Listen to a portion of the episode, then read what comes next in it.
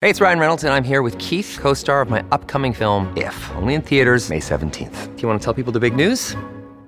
All right, I'll do it. Sign up now and you'll get unlimited for $15 a month in six months of Paramount Plus Essential Plan on us. Mintmobile.com slash switch. Upfront payment of $45 equivalent to $15 per month. Unlimited over 40 gigabytes per month. Face lower speeds. Videos at 480p. Active Mint customers by 531.24 get six months of Paramount Plus Essential Plan. Auto renews after six months. Offer ends May 31st, 2024. Separate Paramount Plus registration required. Terms and conditions apply if rated PG. Welcome back to another edition of the Disney Dish podcast with Jim Hill. It's me, Len Testa. And this is our show for the week of Schmurz Day, May 29th, 2023. Happy Memorial Day, everyone. On the show today, news, listener questions, and Magic Kingdom questions. Then in our main segment, Jim talks about how changes to the pool area of the Disneyland Hotel reflects design trends in Disney resorts all over. Let's get started by bringing in the man who says that the person with the worst grades should also give a graduation speech, just so we can hear from both sides. It's Mr. Jim Hill. Jim, how's it going? What's kind of ironic about this, Len, is I actually was invited to speak at my high school graduation. And I was not the valedictorian, I was not the salutatorian. The people who were setting up the event wanted to laugh. So they figured, you know, the two pompous speeches by 18 year olds. Oh God, you know, I just, I just want this to be somewhat entertaining. And so I was invited to give a speech and, and the line that That's got awesome. the biggest reaction out of my speech basically was, I need to wrap things up here because I'm standing there in my cap and my gown. And what I basically said is, Nobody told me what I was supposed to wear under this thing. So if, there's a sudden breeze, we're all in for a really unsightly moment. I'm sure that went over well. Back in 77. Yeah, it's fantastic. All right, Jim, let's do a quick shout out to subscribers over at disneydish.bandcamp.com. Thanks to new subscribers Dave Quantum 3, Swan Dolphin Dan, R. Jamerson, and Stuart Lee Talbot. And longtime subscribers Ahibird, Gil Verod, Dave Alvarez, and Craig Goff Folsom. Jim, these are the Disney cast members prepping Food Rapper, the Peach Boys, and Chubby Cheddar to reunite as Food Rocks for the Summer Glastonbury Music Festival. They say that new character Tina Tuna will sing What's Meat Got to Do with It as a tribute at some point during the set. True story. Oh, that's a nice nod to the late Ms. Ms. Turner. And very nice of them. Very cool. All right, Jim, let's do the news. Folks, the Disney Dish News is brought to you by Storybook Destinations, trusted travel partner of the Disney Dish podcast. For a worry free travel experience every time, book online at storybookdestinations.com. All right, Jim, uh, light news week this week. But let's start with all of the things that Disney is doing for annual pass holders. And I'm talking here about discounts and exclusive items. So, 20% off at select flower and garden food booths now through the end of June. And Jim, I had to go back here and see when was the last time that Disney offered annual pass holders discounts on food booths. And it's been a while. Oh, yeah. It's been many years. but they're doing it. Okay. And uh, also, this is uh, you have to use a credit card or a, debit card to purchase, not cash. Also, merch discounts increase from 20% to 30%, and food and non alcoholic beverage discounts increase from 10% to 20%. Mm-hmm. Annual pass holders, Jim, now have an exclusive seating area inside the Land Pavilion's Sunshine Seasons, also through June 30th. And Jim, mm-hmm. amazingly enough, we have a preview of the radio spot that Disney is about to use for this marketing campaign to annual pass holders. Aaron, can you roll that tape, please? Oh, baby, please don't be like that. She meant nothing to me. I can change. I can change. Okay. All right, so so Jim, yes. Yes. what do you think is going on here? Remember, just on last week's episode, you were talking about the new 99 per day ticket offer this summer, coupled Yeah. with the Florida resident $69 ticket. Right. If ever we're looking at a canary in the coal mine about attendance for the summer is not what Disney World had hoped for. I just don't know if, given the way annual pass holders have been treated over the past couple of years, this is actually going to be enough to move the needle. But fascinating to watch. Yeah, I'm I'm really interested to see how the 2024 dining plan stuff and hotel rates are received by the general public mm-hmm. when they come out in a couple days because that's going to be another sort of leading indicator of how things are going to go for Disney in, in 2024. Mm-hmm. And that's going to be especially difficult for them because I think we've got nothing opening till the end of 2024, right? Oh, yeah. Which means Yeah. basically 2025. Yeah. Yeah, we'll see what happens.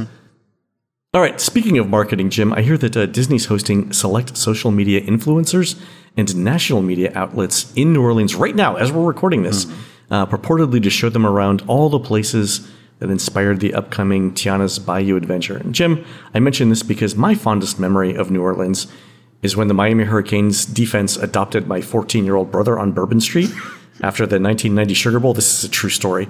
Linebacker Bernard Clark was smoking a footlong cigar, put his arm around my brother, and said he's coming with us. And that was a pretty short discussion. Uh, they brought him back at 7 a.m. the next day. I was like, oh, okay, well, he lived. Anyway, I don't think uh, this is Disney's marketing idea. Uh, not exactly the same. Anyway, I would expect to see social media posts and articles when the embargo lifts this Thursday, June 1st. But, Jim, what's Disney trying to do here now? Because the thing like you just mentioned that this doesn't open for 18 months. What are we? What, what are they doing here? Disney has kind of had trouble selling Tiana's Bayou Adventure. And I think part of the problem mm-hmm. is until such time as it, the attraction opens and people get inside and see it and discover, oh, it's charming, there's going to be a certain number of people who grouse about this. And so the hope is by taking these influencers down to New Orleans and selling them on the well, that's a salt mine, a mound, and you know this is a food cooperative, and, and you know this is food is a real thing in New Orleans. You know the whole notion of getting people on board with what Tiana is actually going to do. In 2006, the Walt Disney Company, because of course New Orleans had been devastated by Hurricane Katrina in October of 2005, they Right. deliberately held their annual meeting in New Orleans that year. And that was where John Lasseter stood on stage and, and initially announced that what was then known as the Frog Princess movie, which would, at that point was supposed to star Maddie the maid, was going to get made. And they also got pushback about that, which is how Maddie was no longer a maid and became Tiana, the very ambitious young woman who wanted to have a restaurant of her own someday. So, kind of history repeating itself here. Oh, okay. So then they've done this before. They know where to go. That's uh, that's you good. go. All right, we'll see what we'll see what happens there. Yeah, I expect that uh, that this is going to be sort of like a year and a half charm offensive on uh, on Disney's part. Yeah. And again, the other thing is this is their next big ride, mm-hmm. right? So this is the mm-hmm. thing that they've got to sell. they definitely need people on board with it and excited about it. So see if you can get the influencers Absolutely. talking it up early, and, and hopefully that turns around the way the project's perceived so far. All right, Jim, we've got uh, time for some listener questions. Let's do them. First of all, a ton of questions about the future of the Galactic Star Cruiser after it was announced that it's closing mm-hmm. This coming September 29th. So, uh, Nicholas Scott and many others asked some variation on the question that says uh, Do you think any way that the Star Cruiser could be turned into a restaurant or regular hotel, character style meals, still employing the same people and enjoying the different food as well? And then uh, Corey asked, "Do you think they'll keep the hotel without the Star Cruiser experience? Since you've been on it, do you think that people would enjoy staying at the hotel as a standard Disney World experience? And if they did keep the hotel, what price category would it be, or would it be a DVC?"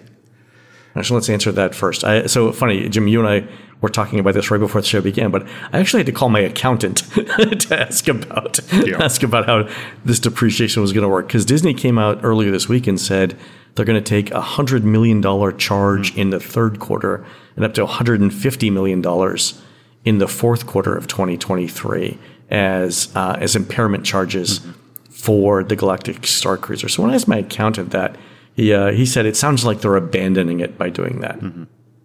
So technically, they could turn around on October 1st and use it as something else. Mm-hmm. But it sounds like the way that they're doing it, that they're, that they're just preparing to walk away from it. By the way, a tip of the hat to Jim Schul, who's been so helpful to Len and I explaining about the way theme parks actually work, particularly when it comes to the financial obligations. I mean, Should we pause the show right now so everyone can go into Wikipedia and read the article titled Hollywood Accounting? ah, baby. we'll just assume that they're going to hit pause and do that. Okay, go ahead. When you build a theme park attraction, or, a hotel, or a theme, you know, or a, a full size theme park, there is a financial aspect. There is, especially a, a tax situation, and you want to help with your tax obligation to be able to depreciate, you know, certain aspects Yeah. of that project over a set number of years. And when a project flames out so spectacularly, your initial plan for depreciation just falls by the wayside. Right. So on something like the something like the hotel, you're looking at a 30 year depreciation. This opened in March of 2022. It's closing October 1st. Yeah. That's 18 months of operation versus 30 years of depreciation. This is going to be difficult for the company to pivot and do something new with it quickly. We know Disney has brilliant lawyers. We know how Disney has armies of accountants. and Accountants, They're yeah. probably all at work right now trying to figure out what, what to do with, with the Galactic Star Cruiser or, or when it could possibly be repurposed as something new. The concern that I would have, or the uh, the reason why I don't think they're going to repurpose it to something new, at least right away, is this. Let's say that they wanted to turn it into a regular hotel mm-hmm. or a dinner experience. That would mean investing more money in it right now. Yeah. And I'm not talking about like $50,000. dollars mm-hmm. I'm talking about millions of dollars in mm-hmm. investment. And there is such a thing as, you know, the sunk cost fallacy, right? Uh, the idea that you could throw more money after it and it would somehow turn around and be a success. I don't think that's what Disney's thinking right now. I think they're looking at this and saying, we tried, it didn't work. We're not going to invest another $50 million in this versus putting $50 million in something else. Oh, yeah. I don't think this is going to be anything new anytime soon. Yeah. Uh, and going back to Corey's question about would it be, you know, would it be a standard Disney World hotel? Mm-hmm. It's actually not a great hotel. no, no, it's not. For example, when Nancy and I stayed at the Halcyon, uh, Nancy, because she uses a CPAP, she I, I insisted she stay in the actual bed, and, and I slept in the bunk bed, and boy, it slept just like a bunk bed. It's very firm mattresses. It's very the air, the uh, the ventilation, uh, the air circulation in those bunk beds Mm-hmm. Is not great. Okay. They're also tiny, right? I mean, the rooms are 180 square feet, and there are no windows. Uh, well, I mean, you, you have your faux window that looks out at the projections, Yeah. which, by the way, they're, they're lovely projections. You know, They are. They're lovely projections. Yeah. They are. But there's no outside, right? There's no walking around. There's no pool. No. You know, there's no currently no bus service which they'd have to bring Mm-hmm. into it if it's a hotel. Yeah, I mean, this could be maybe of moderate. I don't think that they could charge deluxe prices. Again, there's, there's also only one restaurant, so it's it's definitely not a deluxe. No. It may be a DVC. Maybe maybe that's it. Anyway, um, Kelly asked this question, Jim. Do you think Disney's trying to counter the image of Disney World being a quote elite vacation destination by closing the Star Cruiser? I know the bookings are really rough, and they're expecting a few bad quarters. Maybe it's more than just a dollar and cents. Maybe the Galactic Star Cruiser became symbolic. That's a fascinating insight, Kelly. Yeah, that's an interesting idea. Yeah, I mean, and, and Bob Iger has flat out said that he's a little concerned about the pricing situation of both the parks and the resorts. So, You know, that's lip service. Wow. They're, if they were concerned about it, they wouldn't be charging thirty dollars a day for Genie Plus. there we go. There we go. Just saying. Yeah, that's yeah. They're not going to give up the billion dollars in revenue on Mm-hmm. that. All right. Also, uh, uh, Jim, uh, a couple of people sent in ideas. Mm-hmm. Jim Casota says, uh, "I'm inspired by your episode for an idea for the Star Cruiser. How about escape from the trash compactor? that or Andor's one way out prison escape. You know, I mean, escape rooms are popular. Jim, going with that. I just, I, I love the idea of electrifying the floor to keep people in their rooms. you know, Also, uh, Julie Pear liked the idea, Jim, of a retheme to Muppets Pigs in Space. And she said this Picture it the Pigs in Space Hotel, but with the Swedish chef cooking in an open kitchen while Dr. Teeth and the Electric Mayhem provide live music. Fozzie does late night comedy. Kermit and Scooter have lost control of the whole thing, largely due to Gonzo and the chickens, and guests go on missions to help them put the show back together. Is it borderline Chuck E. Cheese? Yes. But is it amazing? Also, yes. Would absolutely pay thousands of dollars for this. Just take my money. Husband and child agree 10,000%. You know, Jim, I, uh, I was floating the idea on social media earlier this week of a uh, Pigs in Space Galactic Star Cruiser double live album rock opera. And I'm not saying no to that, Jim. I'm not saying no. let's just up the ante here a little bit. Okay. We have the Electric Mayhem limited series that just you know, Right. recently Yes. began on Disney Plus, doing very well. Part of the problem of, of doing a pigs in space anything is you need a place to shoot it. Et voila, as the French say. That's it Yes. exactly. You know, just just pack up the performers, send them to Orlando, and shoot a, a pigs in space thing inside of the Halcyon. In fact, make it part of the joke. You know, to the effect of, Yeah. we lost the swine trek, but we were able to pick up the Halcyon for a song at a bankruptcy sale. Know, You know what? If they could, if they could take the cost of the Star Cruiser Mm-hmm. and spread it out over films, I think they could turn a profit on this. Again, Hollywood accounting, And- right? And then it's Disney Hollywood Studios. Uh, Do you want to f- visit the set where the Pigs in Space movie was shoot? Absolutely. Get on our little box truck. Jim, Jim, Jim, you're forgetting here. They have a bunch of trams backstage still. how about how about the Galactic Star Cruiser tram tour? Okay. Is anyone writing this down? Oh, please, Is anyone please. Writing hope this so. down? So, All right. Uh, also in the emails this week, our friend Saba wrote in about the Aladdin dinner show Mm-hmm. that you and I talked about a couple of episodes ago. He says, I was listening to the uh, Aladdin's Oasis Indiana Jones show, and my family and I were lucky enough to see it in the summer of 2008. Okay. My little sister got called up to participate in a snake bit, Mm. and the show was very funny. I also remember being surprised that we couldn't meet Indiana Jones afterwards. Mm-hmm. Uh, before Aladdin's Oasis closed, they used it for seating if you bought an electrical parade dining package. Mm-hmm. That's when I learned about the music loop. They had vaguely Middle Eastern versions of popular songs, and it was incredible. If anyone knows where I can find it, please let me know. The okay. internet's your friend, Saba. The internet's your friend. Mm-hmm. Also, uh, our friend Jim asked this question Mm-hmm. Do you think Disney will drop the park reservation requirements for annual pass holders staying on property? My family and I are staying at the Riviera in March of 2024, and I'm the only one with an annual pass. I can see this being an issue for families if my wife and kids have date based tickets, Mm-hmm. which allow for spontaneity, and I still have to make a reservation. It basically removes the option to go to any park for the rest of my party, assuming they actually want to spend any time with me. right, valid point, Jim. Valid point. You know, I I think that uh, park reservation requirements are going to go away for annual pass holders if they also have a hotel stay. My guess is that between now and January, Disney is going to dedicate enough programming resources to make that happen behind the scenes. So, Cool. So, uh, downside, Jim, you're going to have to spend time with the wife and kid. So, you know, that was a possibility he had to he had to prepare for. So, you know, he wasn't warned. I'm just saying. okay.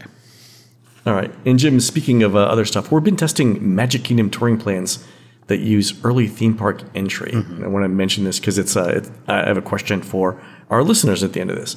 So we've uh, we've started with the 10 most popular attractions for adults in the park, excluding Tron, which is just virtual queues and individual lightning lane right now. So the, the 10 attractions in alphabetical order are Big Thunder, Buzz Lightyear, Haunted Mansion, It's a Small World, Jungle Cruise Peter Pan, Pirates of the Caribbean, Seven Dwarfs, Space Mountain, and The People Mover. Mm-hmm. So for each test, we're comparing the best touring plan from our software against what Magic Kingdom cast members think is the best plan when they're in the park as well. So it's not a perfect apples to apple mm-hmm. comparison because we're asking the people who follow the touring plan to follow it exactly without deviation, while the cast members can do whatever they think is best at every step. So they can adapt during the test while the plan people can't. But anyway, that's fine. Um, anyway, so a couple of uh, initial opening sequences. This is kind of like opening sequences in chess moves. Uh, a couple of them we're testing are this. Uh, the first one is Seven Dwarfs Mine Train, then Peter Pan's Flight, then Space Mountain. And then the other one is Seven Dwarfs Mine Train, Space Mountain, and Buzz Lightyear. And the interesting thing is that for the last three days, where we've had like four people in the parks at a time for three days, so 12 people days of testing, um, here's what we've seen. Everyone gets to Seven Dwarfs Mine Train. Right before opening, a cast member says, "Ah, "You know what? Seven Dwarfs Mine Train isn't running right now. Good luck. Go somewhere else." That's fine. Okay. Then we send. We just you know I, I get these frantic calls at like you know eight twenty eight a.m.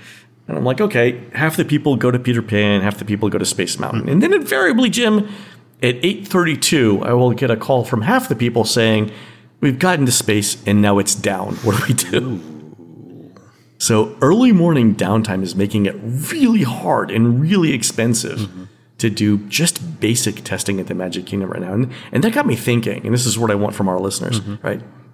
The way we get around downtime at the studios, you and I talked about this, mm-hmm. is by telling people to buy individual Lightning Lane for Rise of the Resistance. What if we did the same thing at the Magic Kingdom and told people to buy individual Lightning Lane for Seven Dwarfs Mine Train? That makes the plan more resilient because you can ride it at any time after your Lightning Lane is valid, and you can take advantage of lower waits at other Fantasyland and Tomorrowland attractions. So that makes sense. Hmm. So the question I have for listeners is this How much time in line would you have to save over the course of a day in order to justify paying for individual Lightning Lane for Seven Dwarfs Mine Train? And that that's not just savings at Seven Dwarfs Mine Train. What if it meant you could also save like 20 minutes at Peter Pan, 10 minutes at Space Mountain, 10 minutes at Jungle Cruise, and so on? How much of that time would you need to save in order to rationalize paying for Seven Dwarfs Mine Train individual Lightning Lane? Let me know. You have talked about this before about, you know, you are on vacation and you only Yeah. have so much time in Orlando, so you can put a definite price point, a monetary value on your time. Right. We assume that every hour in the park, when you're- when you're looking at tickets and stuff, and stuff like that, is $15 an hour per person. Okay. Rough estimate. All right, uh, let's think about that. And if you guys have any uh, any ideas, let us know either via email or on social media. Cool. Jim, we're going to take a quick commercial break now. When we come back, you are going to tell us about how changes to the pool area at the Disneyland Hotel reflects how Disney presents the parks to us as guests. Another day is here, and you're ready for it. What to wear? Check. Breakfast, lunch, and dinner? Check. Planning for what's next and how to save for it?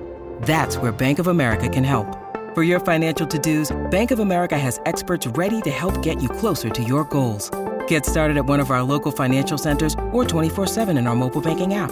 Find a location near you at bankofamerica.com slash talk to us. What would you like the power to do? Mobile banking requires downloading the app and is only available for select devices. Message and data rates may apply. Bank of America and a member FDIC. Look, Bumble knows you're exhausted by dating. All the must not take yourself too seriously and 6 1 since that matters. And what do I even say other than hey? well, that's why they're introducing an all new Bumble with exciting features to make compatibility easier, starting the chat better, and dating safer. They've changed, so you don't have to. Download the new Bumble now. When you need mealtime inspiration, it's worth shopping Kroger, where you'll find over 30,000 mouthwatering choices that excite your inner foodie. And no matter what tasty choice you make, you'll enjoy our everyday low prices, plus extra ways to save, like digital coupons worth over $600 each week. You can also save up to $1 off per gallon at the pump with fuel points. More savings and more inspiring flavors make shopping Kroger worth it every time. Kroger, fresh for everyone. Fuel restrictions apply. All right, Jim and I are recording this show just a few weeks before the long Memorial Day weekend, which is when folks traditionally start doing things like summertime activities, opening the pool, going for a swim, and whatnot. Pools have always been part of the fun of a Disney vacation. Everyone remembers sliding down the volcano into the lava pool at the Polynesian the first time, or touching the sand bottom at the pool in Stormalong Bay at the beach resort. But Jim, you want to talk about pools in general, right? Actually, what I want to talk about is the first pool of size, the first one with some genuine stature, which would have to be the heated Olympic sized pool at the Disneyland Hotel, which became available to guests in, in July of 56, but didn't formally hmm. open up till August 25th of that same year. The Disneyland Hotel has a very colorful history, one that, by the way, author Don Ballard has done a great job of documenting. And, and if you want to learn more about this soon to be 67 year old resort, suggest you check out uh, Don's two books on the topic. There's the hardcover, Disneyland Hotel, the early years, 1954 to 1988, and then the paperback, Disneyland Hotel, 1954 to 1959, the Little Motel in the middle of the Orange Grove.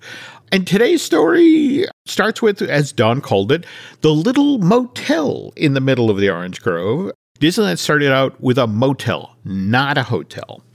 And we all already know the story of how, about how Walt Disney, when he was building his family fun park back in 54, just did not have the money at the time to build a hotel next to Disneyland. Hell, Walt barely had enough money to finish the park itself. So this is why Disney turns to early television producer Jack Wrather. Uh, Jack's the guy behind the, the original Lassie and Lone Ranger TV series and begs him to build a, a hotel, a motel, anything next to Disneyland Park. Did Jack have any sort of lodging experience at this point? like I'm like, hey, you, you know, you're doing well with that border the border collie over there. how, do you, how do you feel about running a hotel? I mean, it's, oh God, no, he didn't have an experience. In fact, this is why the Disneyland motel didn't open until October 5th, 1955, some three months after Disneyland Park opened. Originally supposed to open with 104 rooms at the ready, but on the very first day the Disneyland Motel threw open its doors, only seven rooms were ready for occupancy. And it's a boutique hotel, Jim. there were eight rooms in the, this block of rooms, so seven were available for occupancy, and the other one became the lobby, check-in desk, reservations, oh, where God. you stored your luggage. You know, yeah, just put it in oh, the bathroom. The lobby was you know? the lo- okay, so the lobby wasn't ready either. Oh God, no, nothing. Was ready. All right. In fact, you know, as, as I understand it, they had a an opening day party, and the party, you know, starts to wrap up, and people who've, who've had maybe one or two many beverages were looking to to crash at their hotels, and no, the seven rooms are full. you know, you, yeah. You know, what's the old the old saying about at the end of a party, you you don't have to leave, but you can't stay here. Yeah, you don't have to go home, but you can't stay. There here. we go. Exactly. There we go. So, all right. By the way, not Jack Wrather's fault. We all know about the, the labor strikes and the material shortages. I mean, for example, remember when they, the asphalt workers uh, union job action threatened to yep. derail D- Disneyland's opening back in July of 55? I, all of that was still going on, Len. And the Disneyland Motel, which they called a hotel, but really was a motel for those first few months, I, I just got cut short by these strikes and material shortages. But even so, Jack felt bad. And so he turns to Walt and says, Tell you what, I'm going to press ahead with construction of this place. By next summer, we'll have hmm. double mm. the number of rooms on site. So how about 14 we forget rooms what, on site? yeah, there we go. We'll have 15 rooms open. So how about we just forget what happened in October of 55 and we have the official grand opening of the Disneyland Hotel then. Sure. And that's exactly what happened. Of course, by then, uh, you know, late August of 56, they've now got 200 rooms open, uh, also a collection right. of shops and restaurants around that resort's new crown jewel, which was a heated Olympic sized pool. Nice. At this point, mid 1950s, the Disneyland Hotel is the first major new resort to be built in Southern California since the 1940s. Okay, hold up one second. Hold on the Disneyland Hotel mm-hmm. was the first major hotel to be built in all of Southern California in over a decade after the war, there was this pivot into the, the soldiers are coming home. There's the GI Bill. I mean, we saw the expl- building residential stuff. Yeah, yeah. yeah I mean, we saw the explosion of the suburbs, but not necessarily hotels, yeah. resorts, and also on a parallel track. The Flamingo first opens in Las Vegas in December '46. Uh, all the all the hotel money's going into Vegas. That's it exactly. Uh, all right. Okay.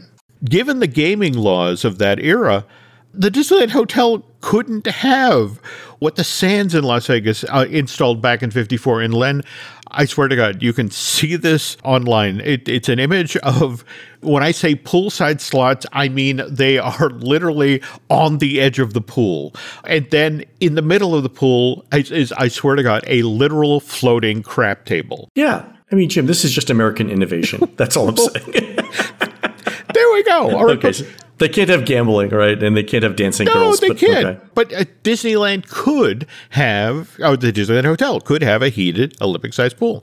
On the other hand, Jack Wrather, veteran Hollywood producer, was a master of publicity, and, and he used that Olympic sized pool to help promote his ever growing operation in Anaheim whenever he could. Uh, case in point, spring of 1959, Walt is just about to finish construction of Tomorrowland submarine voyage and realizes, hey, wouldn't it be cool if we hired some Southern California locals, some pretty young girls, to pull out a plastic tails and then lounge out in the middle of this 9 million gallon lagoon pretending to be mermaids. Sure. And Jack Wrather hears about this idea, reaches out to Walt and says, Well, obviously, the young ladies you're, you're looking to hire, just for safety's sakes, will actually have to be able to swim. So why don't we hold the auditions for Disneyland's new mermaids here at the hotel in our Olympic sized pool? Yeah, exactly. He's just concerned about everyone's safety. That's all. That's, that's exactly. you know, I mean, we want to know if they can actually swim.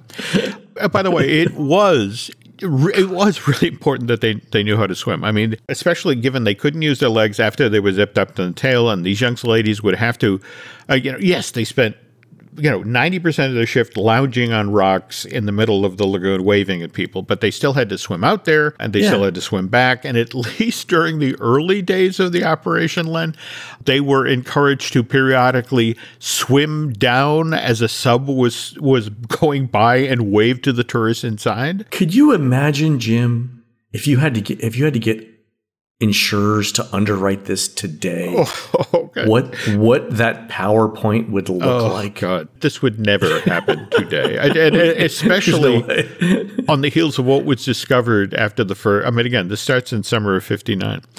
You weren't considered healthy if you didn't have a deep tan. And what they notice is their tans began to fade because they were swimming in, in harsh chemicals to keep the water clear. And not to mention their hair falling out, Len. Again, Jim, it was a different time. It, it, it was different exactly. Time. but by the time they launched the new Tomorrowland in 67, the mermaids were no longer lounging on rocks. And, and, and in fact, they're probably Go in hospice even as we speak. So getting back to the Mermaid Edition, spring of 59, Walt loves this idea. He and Jack arranged that all of the wire services, not to mention major magazines and newspapers, have reporters there at the Disneyland Hotel to cover these auditions. Dozens of young ladies from Orange County come out and stand around in bathing sure. shirts hoping to land this coveted gig. And this garners tons of free publicity for the Disneyland submarine voyage, which opens in the park June 14th, 59. Also shines a spotlight on the Disneyland uh, Hotel, which had mm-hmm. just expanded its poolside am- amenities to include the Coral Swim Club, which would then deliver refreshments, including adult beverages, if you were an adult, I mean, to those splayed out on launch chairs, uh, trying to also get a tan in that Southern California sun which not a poolside slot machine or an actual floating crap table. But still. But you could still get an adult beverage delivered to your poolside yeah. lounge chair. So a little bit of Vegas and Anaheim, you know? Absolutely fine. Okay, anyway, we jump ahead to June of 1961. Walt extends the monorail route by 2.5 miles over to the Disneyland Hotel. Walt spent 1.9 million to do that, and Jack Wrather turns around and makes a similar sized investment in the Disneyland Hotel. Breaks ground in October of 1961 on the Tower building. Uh, I always forget this, yeah, that the towers were sort of an, uh, a secondary construct. And the problem is that the towers have changed their name so many times. I mean, this tower that opened in 62 was initially the single tower on site. Then in 1970, the, the second tower was built. So the first tower gets dubbed the Sierra Tower. Then in 2007, after the Disneyland Hotel has been acquired away from the Wrather Corporation and is getting sort of a Disney reimagining, rebranding, uh, Sierra Tower becomes the Dream Tower. And then, uh, if you're not already confused enough, 2012, uh, the Dream Tower becomes the Adventure Tower. And Len is, as far as I know, right now the Adventure Tower is still called the Adventure Tower, but but it's early yet. They could change the name before we finish the show. You know the uh, the the paperwork is easy to print. So Jim, it's it's one of them is dedicated to Frontierland. One of one of them is dedicated to Adventureland. Mm. Is the third one Fantasyland? I want to say yes. And what about the DVC they just built? Is that tied to a particular area of the park? Ah, we'll have to go back and look. we actually have a guy from uh, our Disneyland on-site person uh, going on opening night, so we'll we'll get a full report on that when it happens. Oh, that's great to in hear. September. Yeah, it should be good. Yeah. I love Guy's work. He does great stuff. Okay, so back in 1962. Okay, so what makes the tower building, which by the way, 11 stories tall, which makes it the tallest building in all of Orange County at that time, even features a glorious glass elevator that'll take you to the top of the hotel to the the top of the park cocktail lounge, where again you can get an adult beverage. But the big selling point is the tower is directly adjacent to Disneyland Hotel's Olympic size pool. And by the way, just in case you're wondering, with the construction of the tower building at the Disneyland Hotel, the hotel now has 450 rooms. Okay. There is a downside to being Walt Disney's business partner, at least when it came to the Disneyland Hotel. And that would be this theme park's off season, which back in 1955 to 1985 was considered to be uh, September through late November and then January through late May. So it was during this slow time of year when the kids were typically back in school that Disneyland, well, from 55 to 57 was was originally closed just on Mondays and but then starting in 1958 and then extending all the way through the early portion of 1985 was then closed on Mondays and Tuesdays. That's insane. Yeah, I mean, why would, why would anyone stay there like Sunday night, Monday night? No, that's Tuesday night? exactly. So Yeah. if you're the Disneyland Hotel, what do you do in a situation like this where, where the very thing that is supposed to compel people to drive down to Anaheim and come stay in your hotel is now closed two days a week for basically seven and a half months out of the year? Well, if you're a Jack Wrather, you get inventive. You start by uh, beginning to go after corporate business uh, in the early 1960s. That's why bottom floor of the, the original tower building had eight convention conference rooms with the notion of you offer it on Monday and Tuesdays at a particularly low rate to get corporate groups to come out. You also explore other revenue streams, which is why in 1970, on the site where Goofy's Kitchen and Steakhouse 55 sit today, Jack Wrather had the World of Water Marina built, a 3.5 acre outdoor attraction.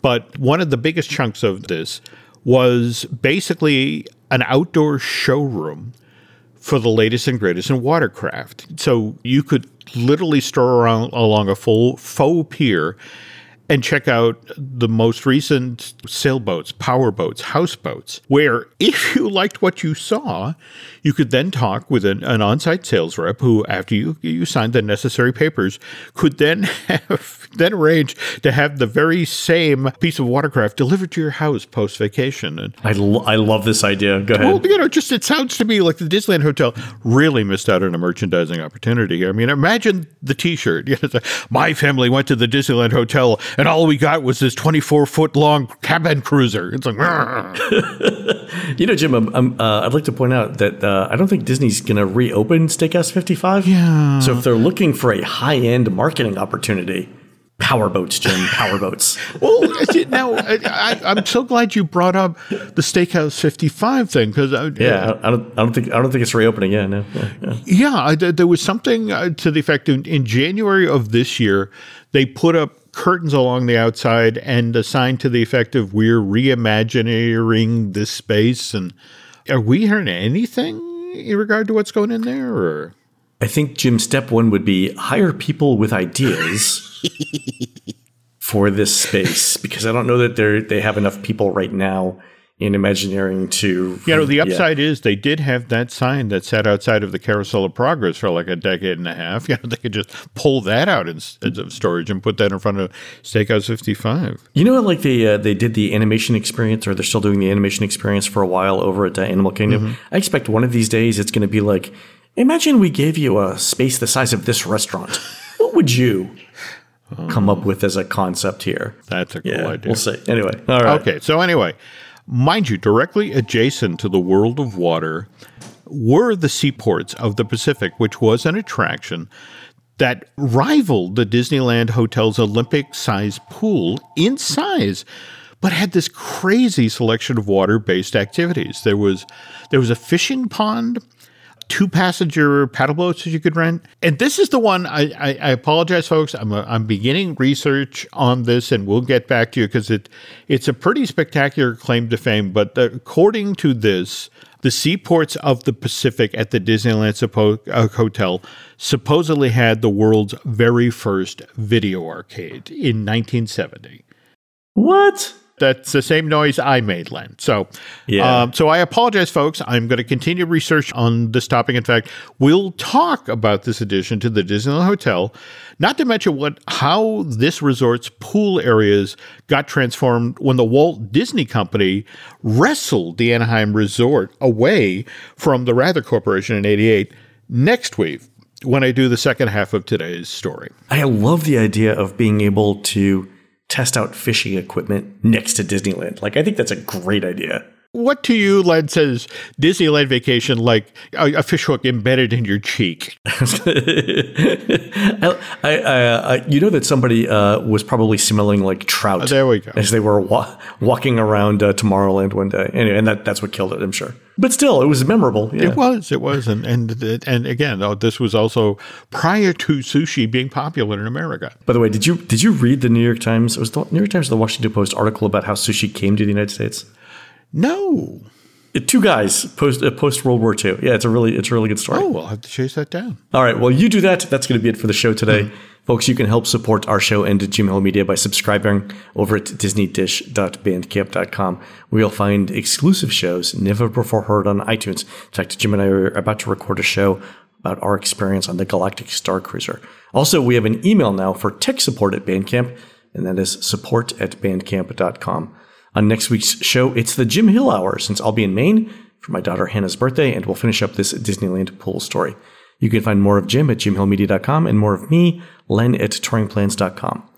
We're produced fabulously by Aaron Adams, who will be playing Polonius, Rosencrantz, and Guildenstern, accompanied by a bottle of Bushmill's 16 year old single malt whiskey at Drunk Shakespeare DC, starting at 7 p.m. and God help him 9 p.m. this Friday, June 2nd, 2023, at the Sage Theater at Franklin Square North in beautiful downtown Washington, D.C. While Aaron's doing that, please go onto iTunes and rate our show and tell us what you'd like to hear next. For Jim, this is Len. We will see you on the next show.